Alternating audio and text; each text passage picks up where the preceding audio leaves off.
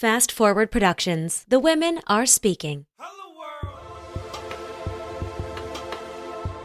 Welcome to another episode of So Mind-Boggling Journeys. I'm your host, Bettina Goolsby. I'm an actor and dreamer slash creative, continuing to go after my dreams. So much of this journey is just so mind-boggling, hence the title, for either reasons of utter disappointment or the manifestation beyond what I could have ever imagined. Follow along as I check in with other creatives along the way and learn what so mind-boggling things they have to say and what it's like pursuing the dream while living the in-between.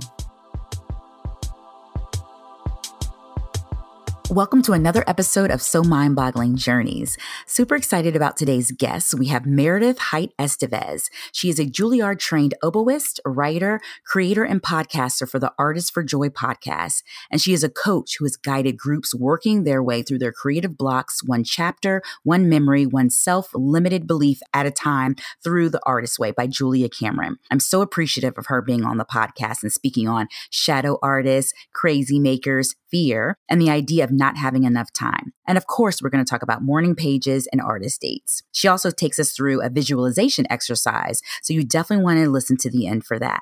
We are unapologetically claiming our greatest desires and moving into the direction of our dreams. Without further ado, here is Meredith Haidt Estevez.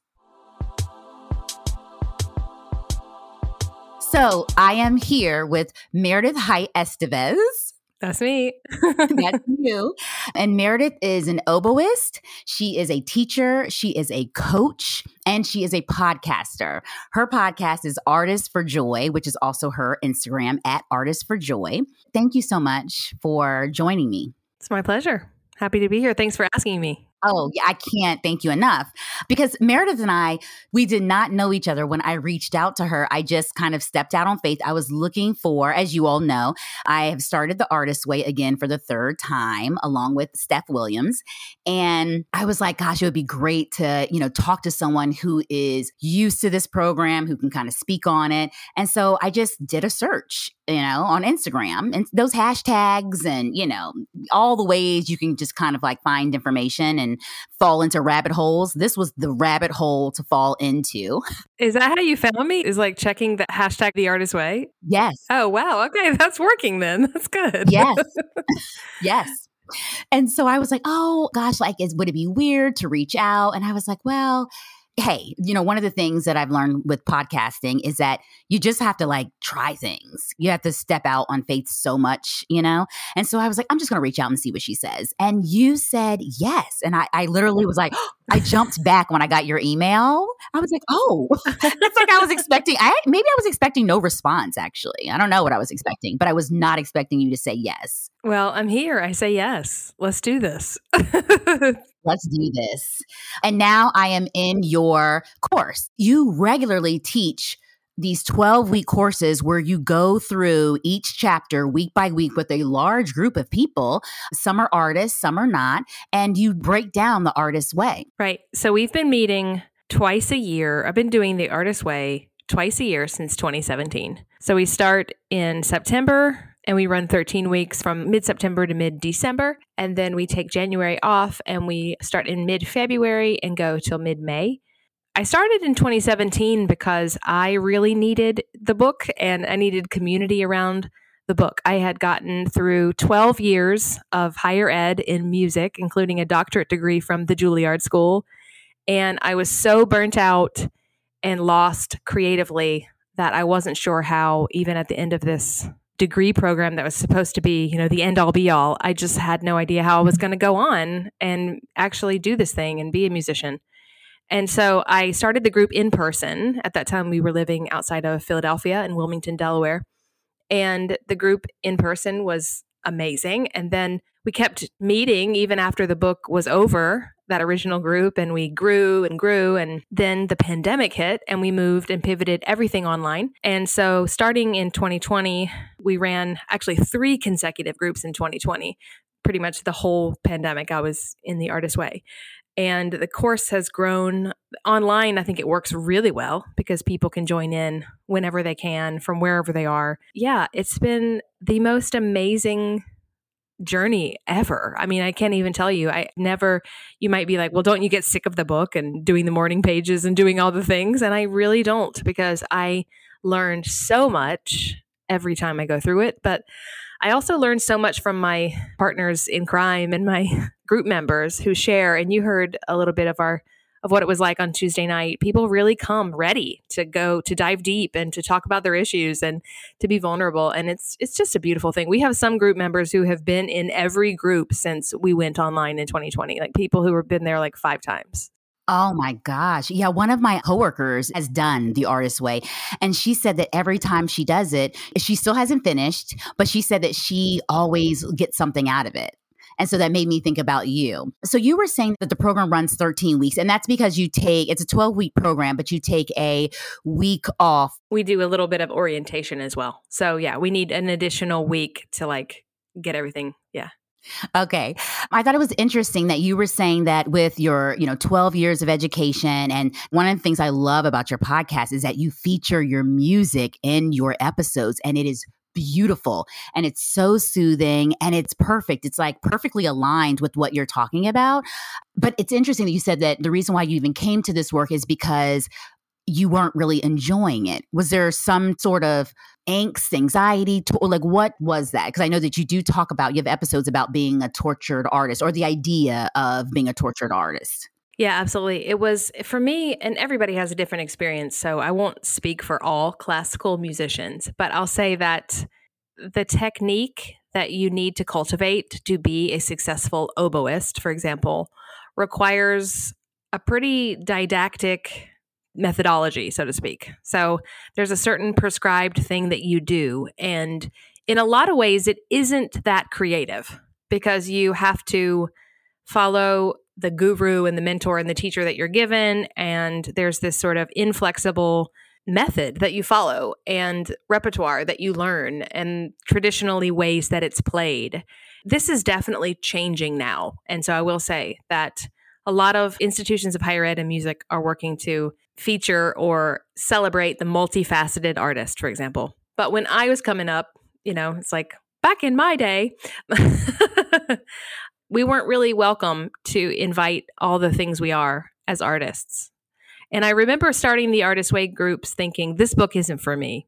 It's not for classical musicians. It's not for ballerinas. It's not for people who are living in the footsteps of the greats of their craft and aren't allowed to break out and play different repertoire or do different projects or be different. I was wrong about that. I'm so glad I was wrong. And so if you're listening to this and you're thinking, that book's not for me, you might be wrong, because it allows you to to remember the freedom that is in the childlike creative impulse that is in everyone.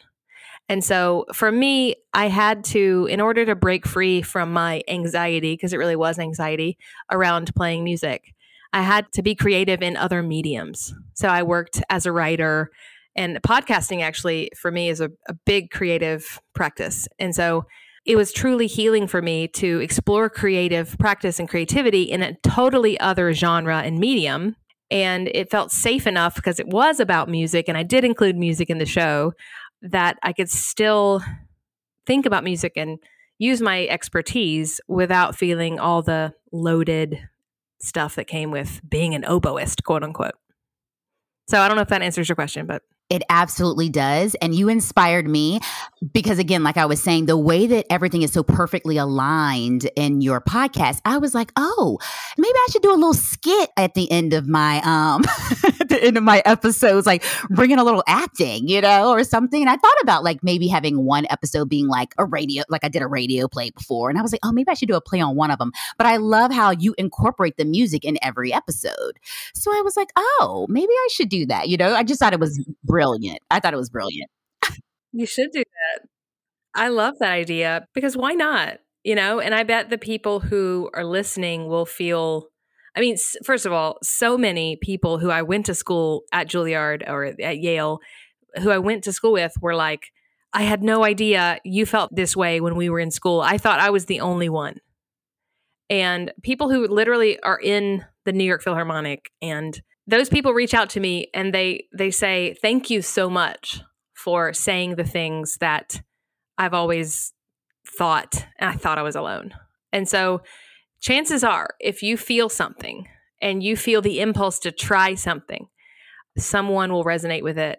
at the very least, they'll smile and you'll know that you're in the ring. I love that Brené Brown quote that, you know, she based a whole book off of, that, you know, I don't take criticism from anyone who is not also in the ring fighting, fighting the fight. And so you're in the ring, Bettina, you're doing it. And so why not do a play, do a skit, bring your whole self, because that's really fun to watch. Yes.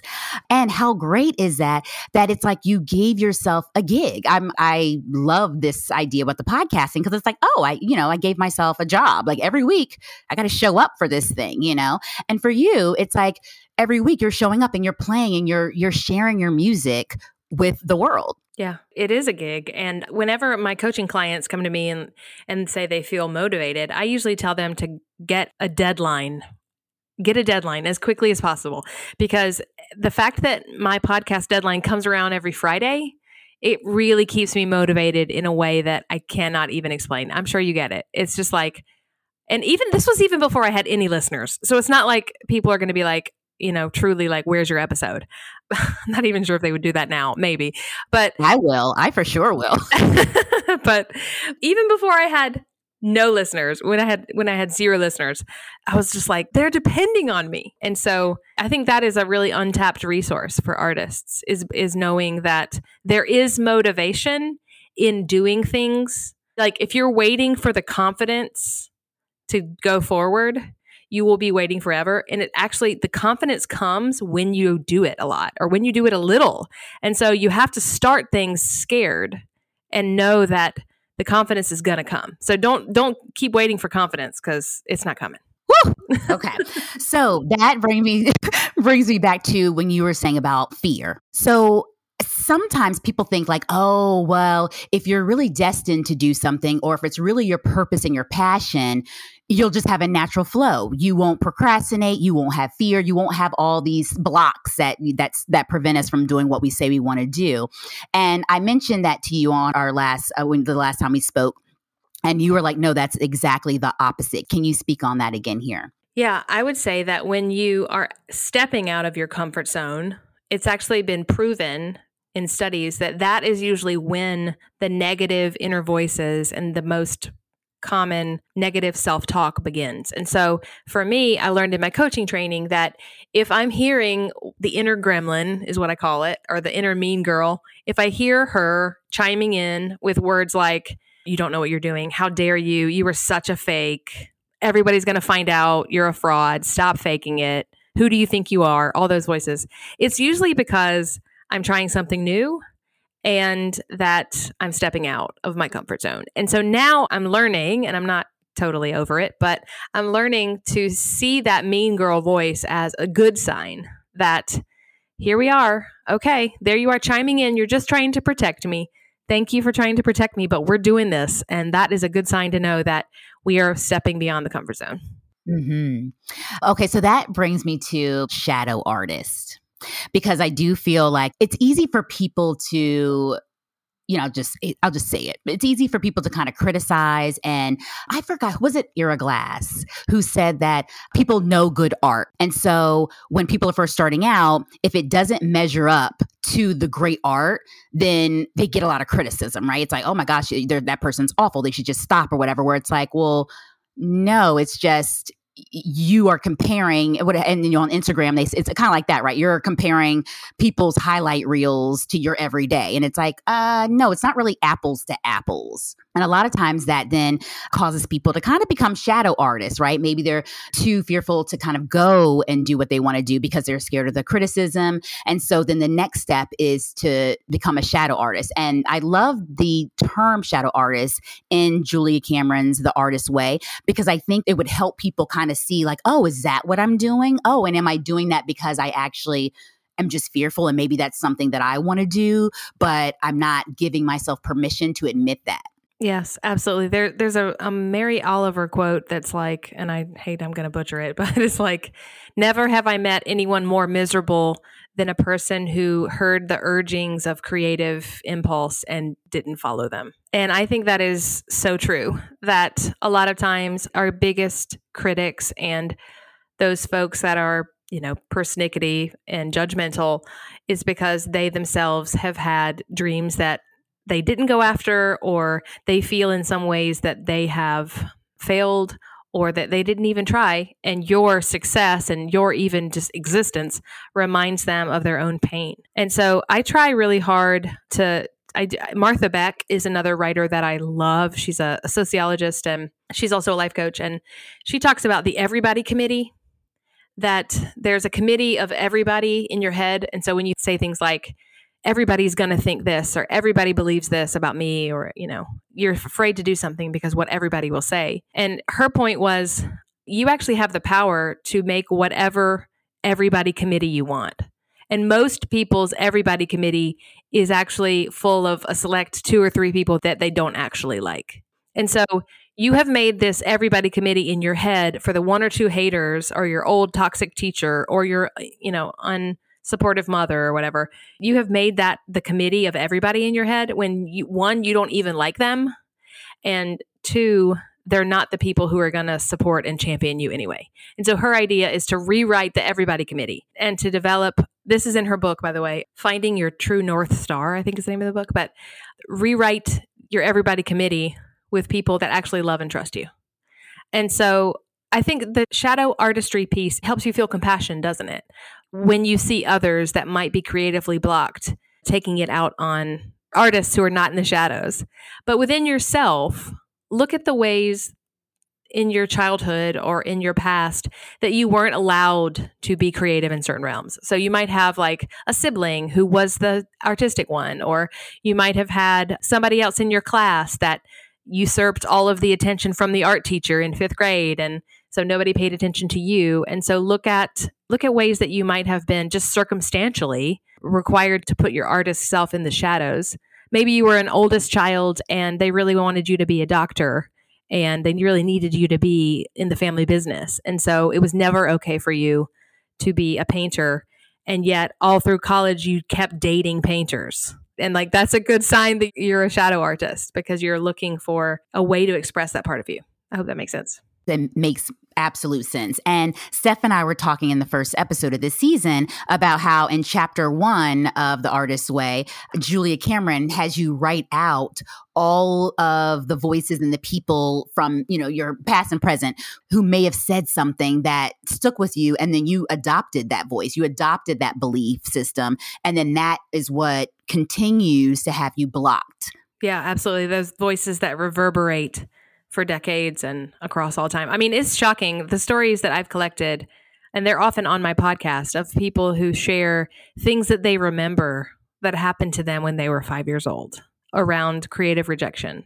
You know, a lot of people are like, what is this, therapy? Uh, and I'm not a therapist. I have a doctorate, but it's in oboe. So I'm not a medical doctor. But I do think that it's a testament for me to know that the creative impulse is really close to our hearts and our self-worth and our desire to be known and to know. And so, you know, while I can't as a coach diagnose your anxiety, I believe that the artist really needs more than just self-care. We need to think about soul care, because it truly, our creative impulse is really a spiritual practice.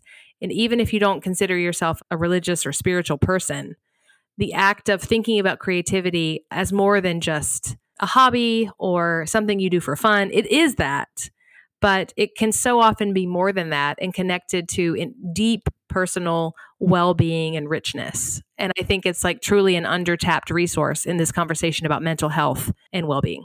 Mm-hmm. And not only that, but it, don't you agree that it's also, it's great for other people? I feel like there's usually a lot of terms that are derogatory terms that are attached to it. It's like, oh, you know, you're selfish, or, oh, you are, you know, self-consumed if you're pursuing something that's like means something to you. And I get a lot of people that are like, well, what if I don't have time to do that? Like, I, I'm an adult now, right? That's another one. Like, oh, I don't have time for the play. I'm, a, I'm an adult. I have real responsibilities, and I have, you know, a mortgage, and I have children, and, you know, Know, there's all these things that, you know, that and responsibilities that, of course, you know, people have, aging parents. But sometimes I feel like I'm like, mm, I wonder if that's not an excuse, but just this idea of not having enough time.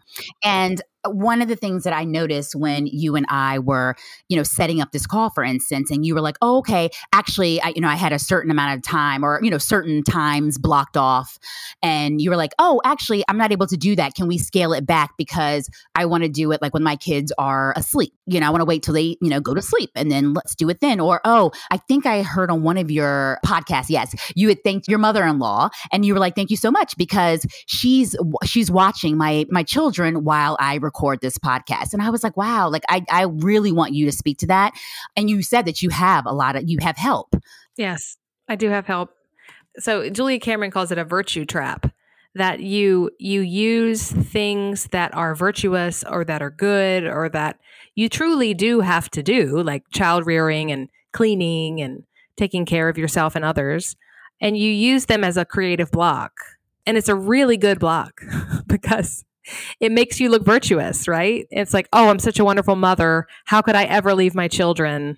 Truth is that when you are thinking about yourself as being enriched and full, and when you have a cup that is full of joy and well-being and just mental and physical health, then you become a better mother, better wife, better friend, better daughter. And it's really counterintuitive, but I learned the hard way that the more you bang your head into the wall in, in service of everyone else, the worse you will actually serve them because you're not doing it from a place of joy and fulfillment.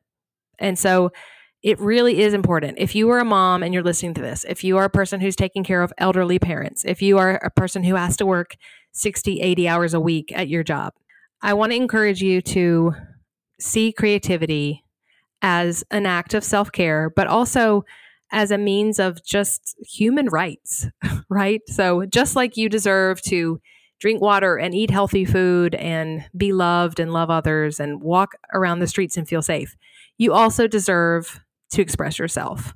Creativity is a way for you to do that and to fill your cup so that you can serve others better and be all the things you are to all people. And, and honestly, with my children, I have found that the more that I tap in to my creative self, the more joyful I am and the more happy I am, the more fun I am. And so it actually makes me a better mom when I am podcasting and doing interviews while they're sleeping because I feel fulfilled. And fulfillment is better than happiness. Oh, I heard this awesome interview with Elizabeth Gilbert and Martha Beck recently. And she was talking about the difference between feeling good and feeling well. And she was like, it is really easy to feel good. And our culture wants you to feel good. It's like, eat this, drink this, act like this, do this, and you'll feel good. Feeling good is like, you know, we talk about guilty pleasure. But feeling well is something that takes a lot more energy and boundary setting. And it doesn't always look like the beautiful wrapped clinking wine glasses on Friday afternoon. And it can look like setting a boundary and making sure that you have a babysitter once a week so that you can go and do something that makes you feel like yourself. And so I'm not looking to feel good. I'm looking to to really cultivate wellness. And I think that creativity can do that for all people, even if they're not practicing artists, even if they wouldn't use the A word to describe themselves. And I think that the idea of I don't have enough time is just, it's a creative block. It is. And in The Artist's Way, Julia Cameron calls it like having like a martyr complex. Okay. So in the same vein of that, just like you were saying, then a good tool then would be to ask a family member to babysit while you devote an hour to whatever it is that you want to do. You know, I know a lot of times when people have all these stressors, they feel like, oh gosh, but I, I just, I would rather decompress. And so decompression might look like watching a lot of T V. These folks are watching Netflix down into the ground. You know what I mean? Like, I mean, like they're on top of the, re- the weekly releases and it's like, like all of it. And it's like, there's so much content that's being released on a weekly basis. It's just like, oh my gosh, you know, it's like, I can't, I can't keep up and I, I should keep up because I'm an art, you know, I'm an artist. And I need to be studying all this. But a lot of times I find, like, for instance, now I could be watching something right now, but I'm like, I, I'm here speaking with you. And so a lot of times when I'm watching, when I do catch up on stuff, it's like late at night or like on the weekends, or, you know, I'm just, I'm just trying to figure out when to do it all. For you, how would you recommend someone who feels like they are battling the fear and all these other blocks? How can they then figure out how to use their decompression time to switch that to be like, that's going to be the time that I try to work through my blocks and spend it on my dreams and desires? Yeah, I think I think that's a really good point. First of all, I think if you, I work in coaching with a lot of time management. And so if you look really closely at, like, most people, when they look closely at what they're doing, there's a lot of time in there that they can work with. And so I think that is, it is another point to be made, that like, it is kind of a fallacy that you don't have time. But what it makes me think about is like the different kinds of rest that there are. Resting, sleeping is one type of rest. Resting, watching Netflix is another type of rest, where it's like, it doesn't really involve your brain. There's no like direct stimulation. It's just sort of like binging. I mean, that's that's why they call it that. And that is a type of rest. But there's also doing the laundry, which can feel restful, where you're sort of like default. I like to listen to podcasts while I do laundry. And so, first of all, we all need to rest. And so please don't hear me that I'm saying stay up all night and write and do your creative stuff. Like, I'm not saying that. I'm saying rest in ways that are not necessarily binging, and explore which things truly give you energy instead of just like keeping you flatlined. Does that make sense? Mm-hmm. It does. Yeah. And so for me, it does feel like work to make my show every week. And you know, what doesn't feel like work is having ideas and like the ideas.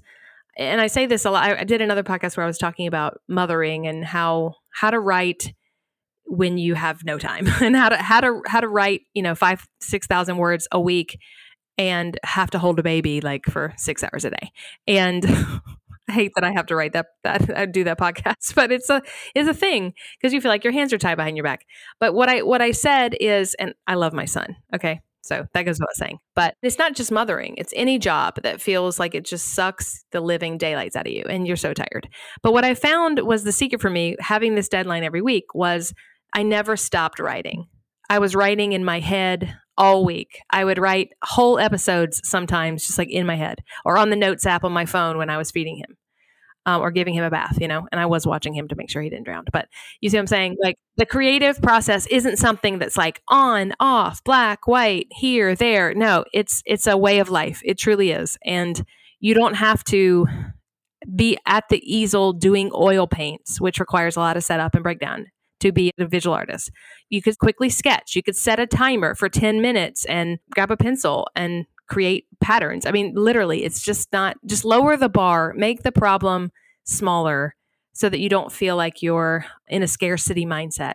And you'll find that when you shift and you do some tiny little thing, it actually has ripples and reverberates all the way through your life in huge ways. So that then when you have like five hours on Saturday where you could be Netflix binging, you decide, you know, instead, I'm really going to start laying out that project that I've had in my head all day, or like take the notes app off my phone and call a friend and like debrief about what this project really is. Is it a screenplay? Is it a novel? And like move forward. And so don't expect that tomorrow you become a great artist, but shift in your mind a small mindset of creativity is a way to feel well, is a way of rest.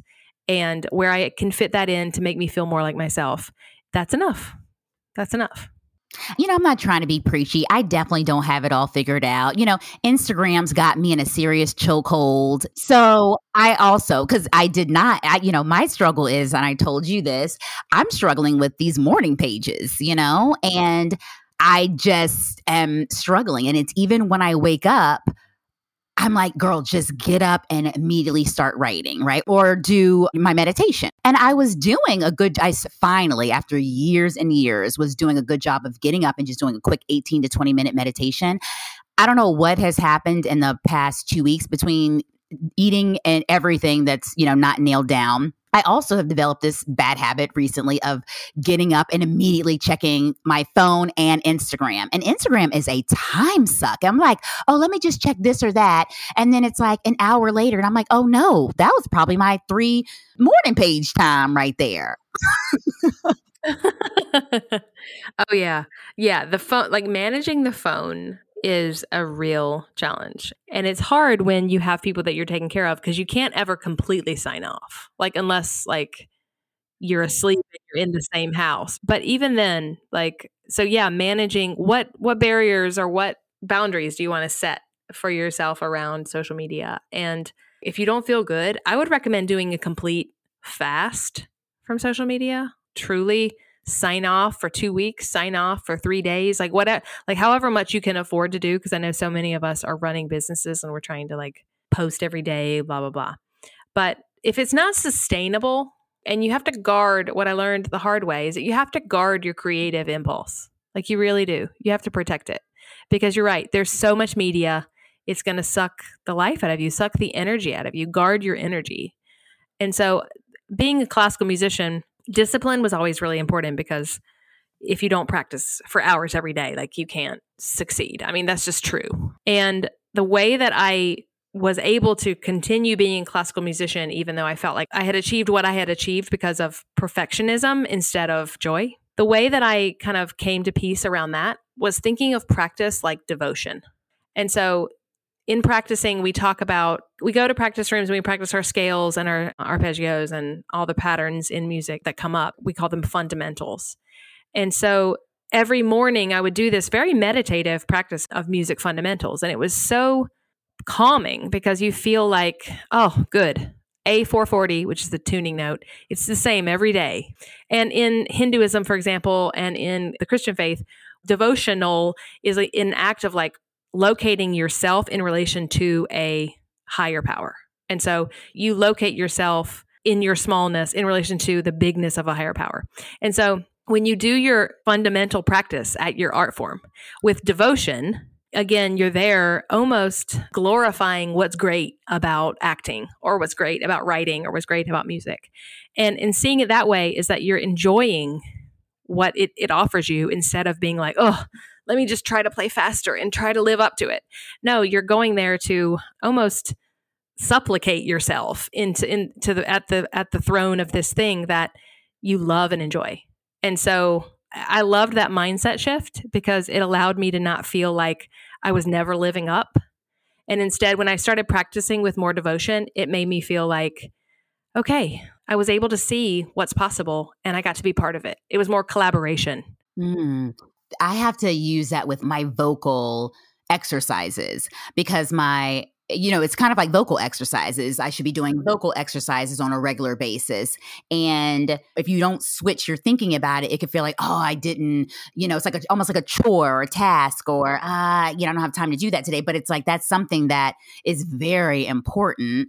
It's like the basics. It's your training. It's your instrument. It's keeping the win- the instrument fine-tuned. And so it's really important. So it's interesting you said that. Now, before I go on, I wanted to also touch on crazy makers. I wanted to hear your take on crazy makers. Julia Cameron talks about that, I believe, in chapter one or chapter two. She talks about that. Yeah, it has to be early on, because it's like so true. I would totally agree. And you can read the quote. I don't have my book handy, but the, the definition is basically like people who make everything about them, and they like to usurp the entire energy and become drama kings or queens in your life. I mean, everybody knows when, like in the group, when we talk about this, everybody can name the crazy makers in their life. And then, so for the listeners, crazy makers are like the people that serve as distractions in your life. Yes. When you're trying to hold sacred ground for your creative work. Right. And so she says really early on in the book that you'll notice the crazy makers are going to come out of the woodwork. The more you go and stand your ground and say, no, mama's going to go and do her art form for a couple hours, that's when your kids are going to be little crazy makers and decide to freak out about you leaving. Or a friend who suddenly needs you to drop everything and rescue them at all time of night, because again, you're like staking claim on your time. And it's almost like, I think she says this, it's almost like the universe is testing you to determine, can you set a boundary here or not? And I like that. I think that we need to always pay close attention to how much energy our relationships are are draining us. Because we know like time is finite. Like you can't make more time. There's twenty-four hours in a day. But you can make more energy if you think about it. Like you, if I asked you, like, what are two activities you do that give you energy? I really love jogging. I was a sprinter when I was younger. And with the pandemic, I was feeling very anxious and just, you know, like everyone, I was just out of sorts. And so I found myself having just all this angst and nothing. And I'm also an Aries, so tons of fire, you know, and I was always taking walks. And so then I just, I started jogging because I just felt like I needed something to do with the excess energy. And I'm like, oh, I get that runner's high now. I'm like, oh, I get that. I didn't understand that. I always thought of running as like toiling away and like something being very, you know, something that's very strenuous. And I love it now. And it actually gives me a lot of energy, a lot of energy. Okay. And on the other side, what's an activity that drains your energy? What's an activity that drains me? Now, it's so funny because you're asking this and, you know, there's a lot. And I'm like, why can't I recall in this moment, what is something that drains me? Let me think. I'm scanning, scanning, scanning my mind. One thing that drains me is anything that involves numbers. And so if you're like, give me a profit and loss sheet for your business, I'm like, please, God, no. I mean, and yes, that is really important. Okay. And I'm not saying that's not important. I'm just saying that drains me. You know, I have like little part-time jobs. They're like, please submit an hour sheet. I'm like, no, I don't want, you don't even pay me. I don't even care. Don't make me figure out when I worked and what I did. Cause I'm like, what is it? Where am I? What day is it? What is the internet? What do I even do? You know, like that's how energy draining numbers are for me.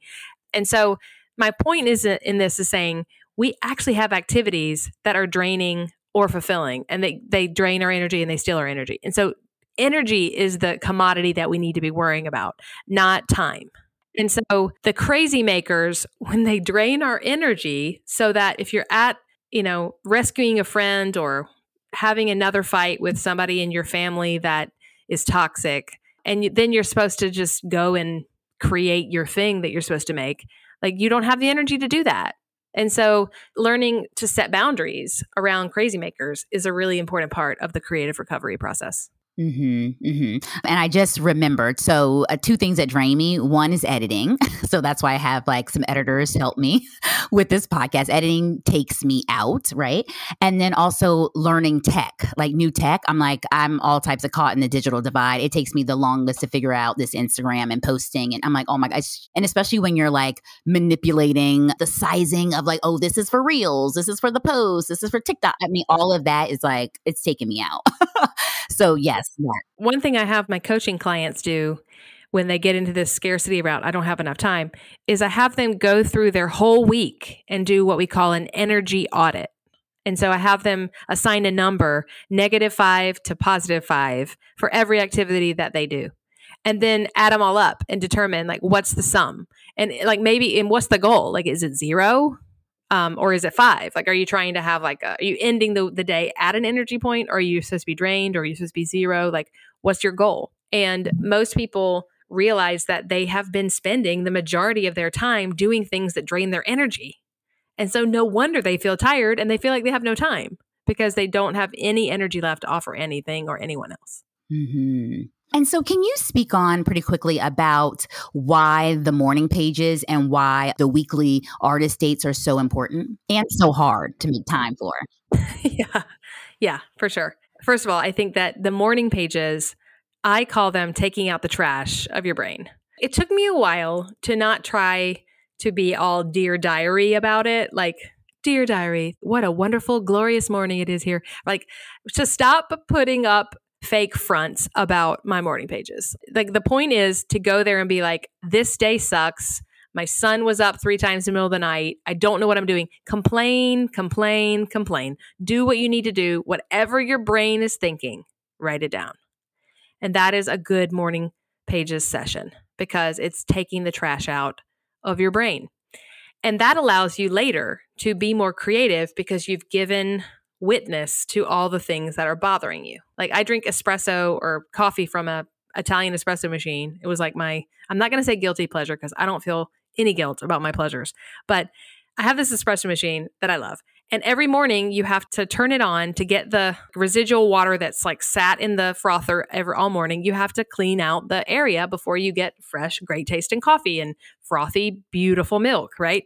And so of course that's true for our brains, that we have to just take out the trash and the gunk every morning. One story about the morning pages, and then I'll talk about the artist aids.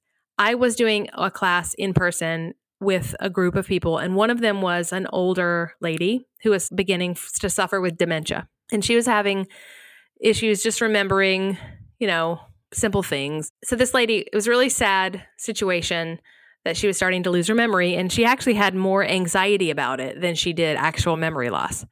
And so she did the morning pages every day for two weeks, and it basically halted her problems with dementia for the time being. Am I saying it's a cure for dementia? No. But I'm just saying that there is more to your consciousness and to the way you feel and your brain's functioning than we know. And so what could it hurt? You know, no one has said, by doing morning pages, I have X Y Z'd gone in a negative direction. It might cost you some sleep. And I tell my coaching clients and people in my class, if you can't do it in the morning, do them later. Like Julia Cameron is pretty serious about doing them in the morning, first thing when you wake up. But they have benefits any time of day. So don't get discouraged if you can't do them right when your feet hit the floor. And are you writing them? Are you doing morning pages? Not every day. I do them a lot, and a lot of times they're not in the morning.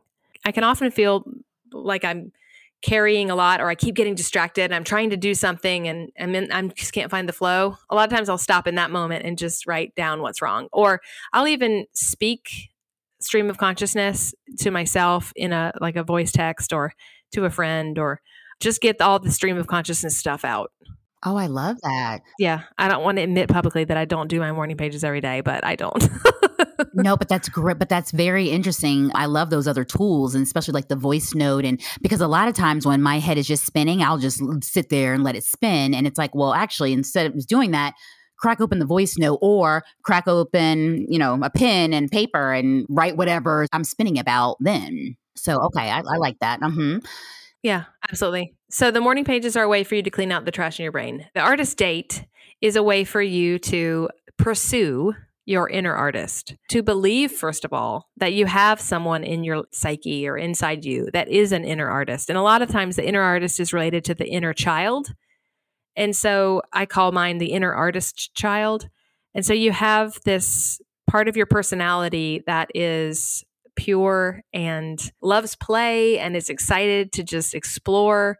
And the artist date idea is that you pursue that part of yourself. And every week you do something fun and you make a date for you and that part of yourself. And Julia Cameron says here, you know, you shouldn't allow anyone else to come with you on your artist dates because it's like you and yourself. It's like, okay, but like, that's not totally realistic sometimes. So again, I tend to have the idea, like if you have to go to an art museum with your husband, it's fine. Like, and a lot of times when we do stuff like that and, and we're together, my husband will, I'll be like, okay, I'm going to go walk this, this gallery by myself. And I'm going to listen to headphones and like explore what is fun for me. And like, then we'll meet back up in like ten minutes. So like, again, lower the standards, lower the bar. It does not have to be perfect. One of my biggest posts on Instagram is you don't have to be perfect in order to have permission to be creative. And so the artist date is supposed to be fun. And so if you're not having fun, then you're not doing it right. Okay. So you have permission to have fun, to pursue that childlike part of you that likes to go to thrift stores and find random stuff, or go to the dollar store and buy pens and journals and stuff that is might be considered junk to others. But you have permission to do all that. And when you do that, when you pursue that part of you, it will become a familiar friend inside yourself, so that later when you need reassurance or when you need inspiration, that part of yourself is already connected to your adult mind or your adult psyche. And then you can just go and let it flow. And so both of those tools, I think, are really, really key. And at the end of The Artist's Way, spoiler alert, she says, life is an artist date. And so that's the point. And so she encourages people to just once a week do it. But in the end, you'll see you're, it'll all of a sudden take over your life to the point where you are living your life with so much joy and your inner artist child is present all the time. It is amazing. It really, truly is. And I do feel like I'm tapping in now to that part of my life that it really feels, and like, is everything great and joyful and fun all the time? No, but I have that part of me deeply connected to who I am. And so it is, it's really joyful and happy. Ah, thank you for saying that, because I love a good hike as my artist date, but I'm not about to go on the side of a mountain by myself. That's wise, actually. Mm-hmm. Right. Okay. So let's talk about, you did this visual, vis, oh my gosh, this, oh my, wait, why? I'm not saying it. Wait, what's happening? Woo, let me, let me run it back. Okay. You did this visualization exercise. Woo. The other day, uh, the other evening in class, which I loved. And I would love for us to end on that. So before we go to that, what I want to talk about is I want to go back to your podcast and a book that you are currently working on. And in your podcast, and you will be doing this also in your book, you have a vignette of stories from people who are in these weekly sessions. And they talk about what the artist's way and all these ideas that we've talked about today, what these things have done for them and their art and their creativity, or whatever it is that they want to bring into their lives. The book is going to market. So what can you tell us about the book right now? Yeah, so I I am writing a book. It's my first major book project. I, as a kid, wrote lots of books. And so I see this as like real fulfillment of a big dream. But I wanted to create an inspirational guide for a joyful creative life. And so a practical toolkit, just like The Artist's Way is, for people of all disciplines to connect with creativity as a spiritual practice. And so the book is a lot about my life and my journey. It's what we might call narrative nonfiction. And so it's prescriptive and it teaches and it offers coaching tools.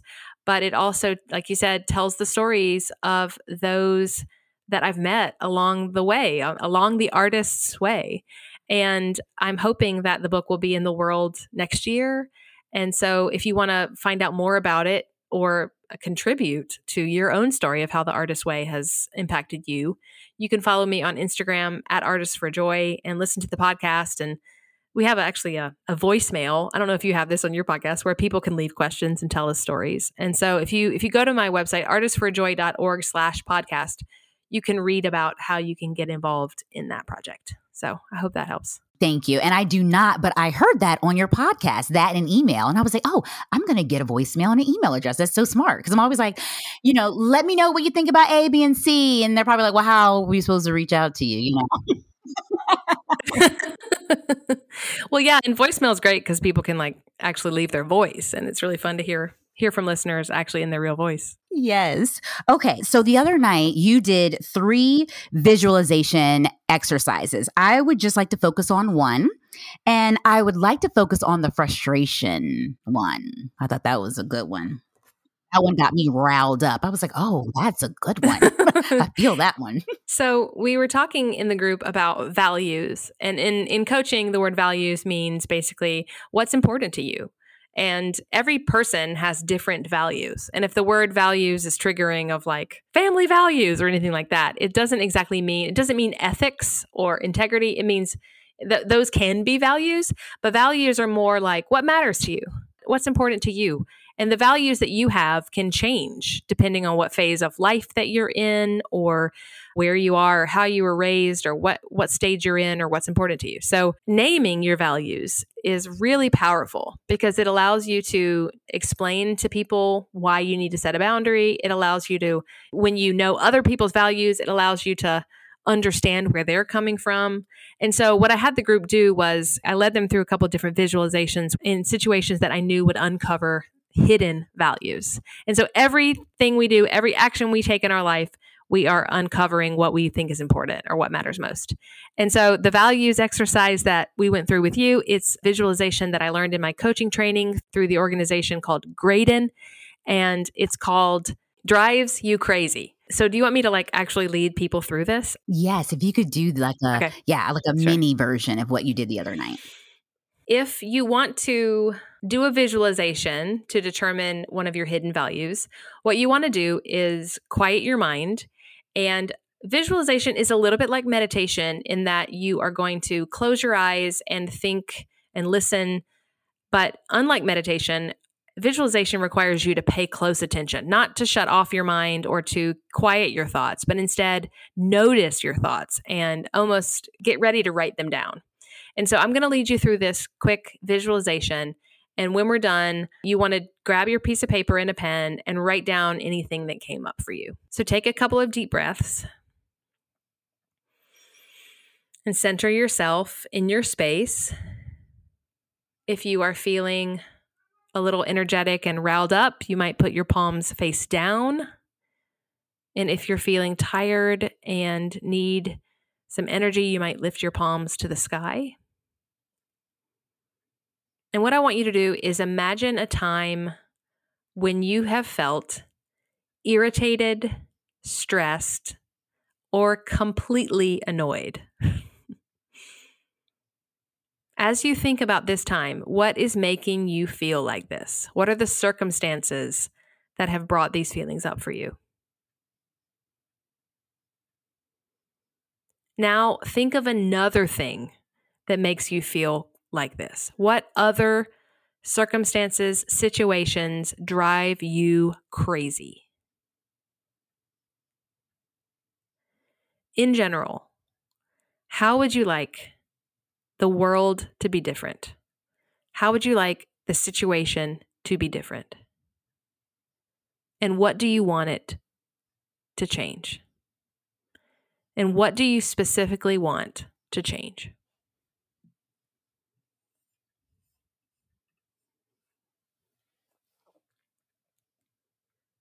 And so when you're ready, open your eyes and grab your pen. Jot down some things that came up for you in this.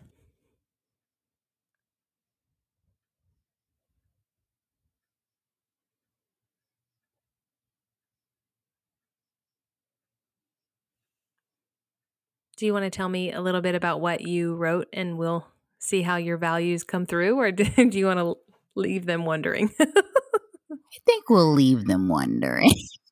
I don't want to have okay. any issues. Well, you, okay. Well, as you read through what you wrote and as you think about what physically and mentally and relationally drives you crazy, look for the through lines. And so if it drives you crazy, for example, that your husband is always late. You know, this is just an example. I'm pulling out of my hair. You know, this isn't real, except it is. If your husband is always late, what does that mean you value? You might value punctuality, obviously, but you also might value your expectations being honored or better communication. So like, especially in the ways that you're annoyed and you're stressed, there is some hidden value that's been stepped upon. And so look at that occurrence you visualized and try to flesh out three or four words in there of things that you really truly value that made you so upset or annoyed or stressed. So I hope that makes sense. Mm-hmm, absolutely. Meredith, thank you so much. You're so welcome. This has been great and so meaty, so meaty and so helpful and very deep and very, I feel like it's very specific, and I feel like our listeners will listen to this and really get something from it and maybe admit something to themselves that they maybe haven't, or it'll confirm a thought and a belief that they already had, or, you know, spark something new. And so thank you so much. You're so welcome. I would love to tell people more about coaching. I offer a free discovery call. If so, if you're interested in coaching, if you're wondering about more of what it is, you can go to artists for joy dot org slash coaching, and I will tell you, you can read more about it, and we can meet and talk for free the first thirty minutes about what coaching is and how it can help. Thank you for listening. This has been a So Mind Boggling production. Follow along at So Mind Boggling on Instagram, Twitter, and Facebook.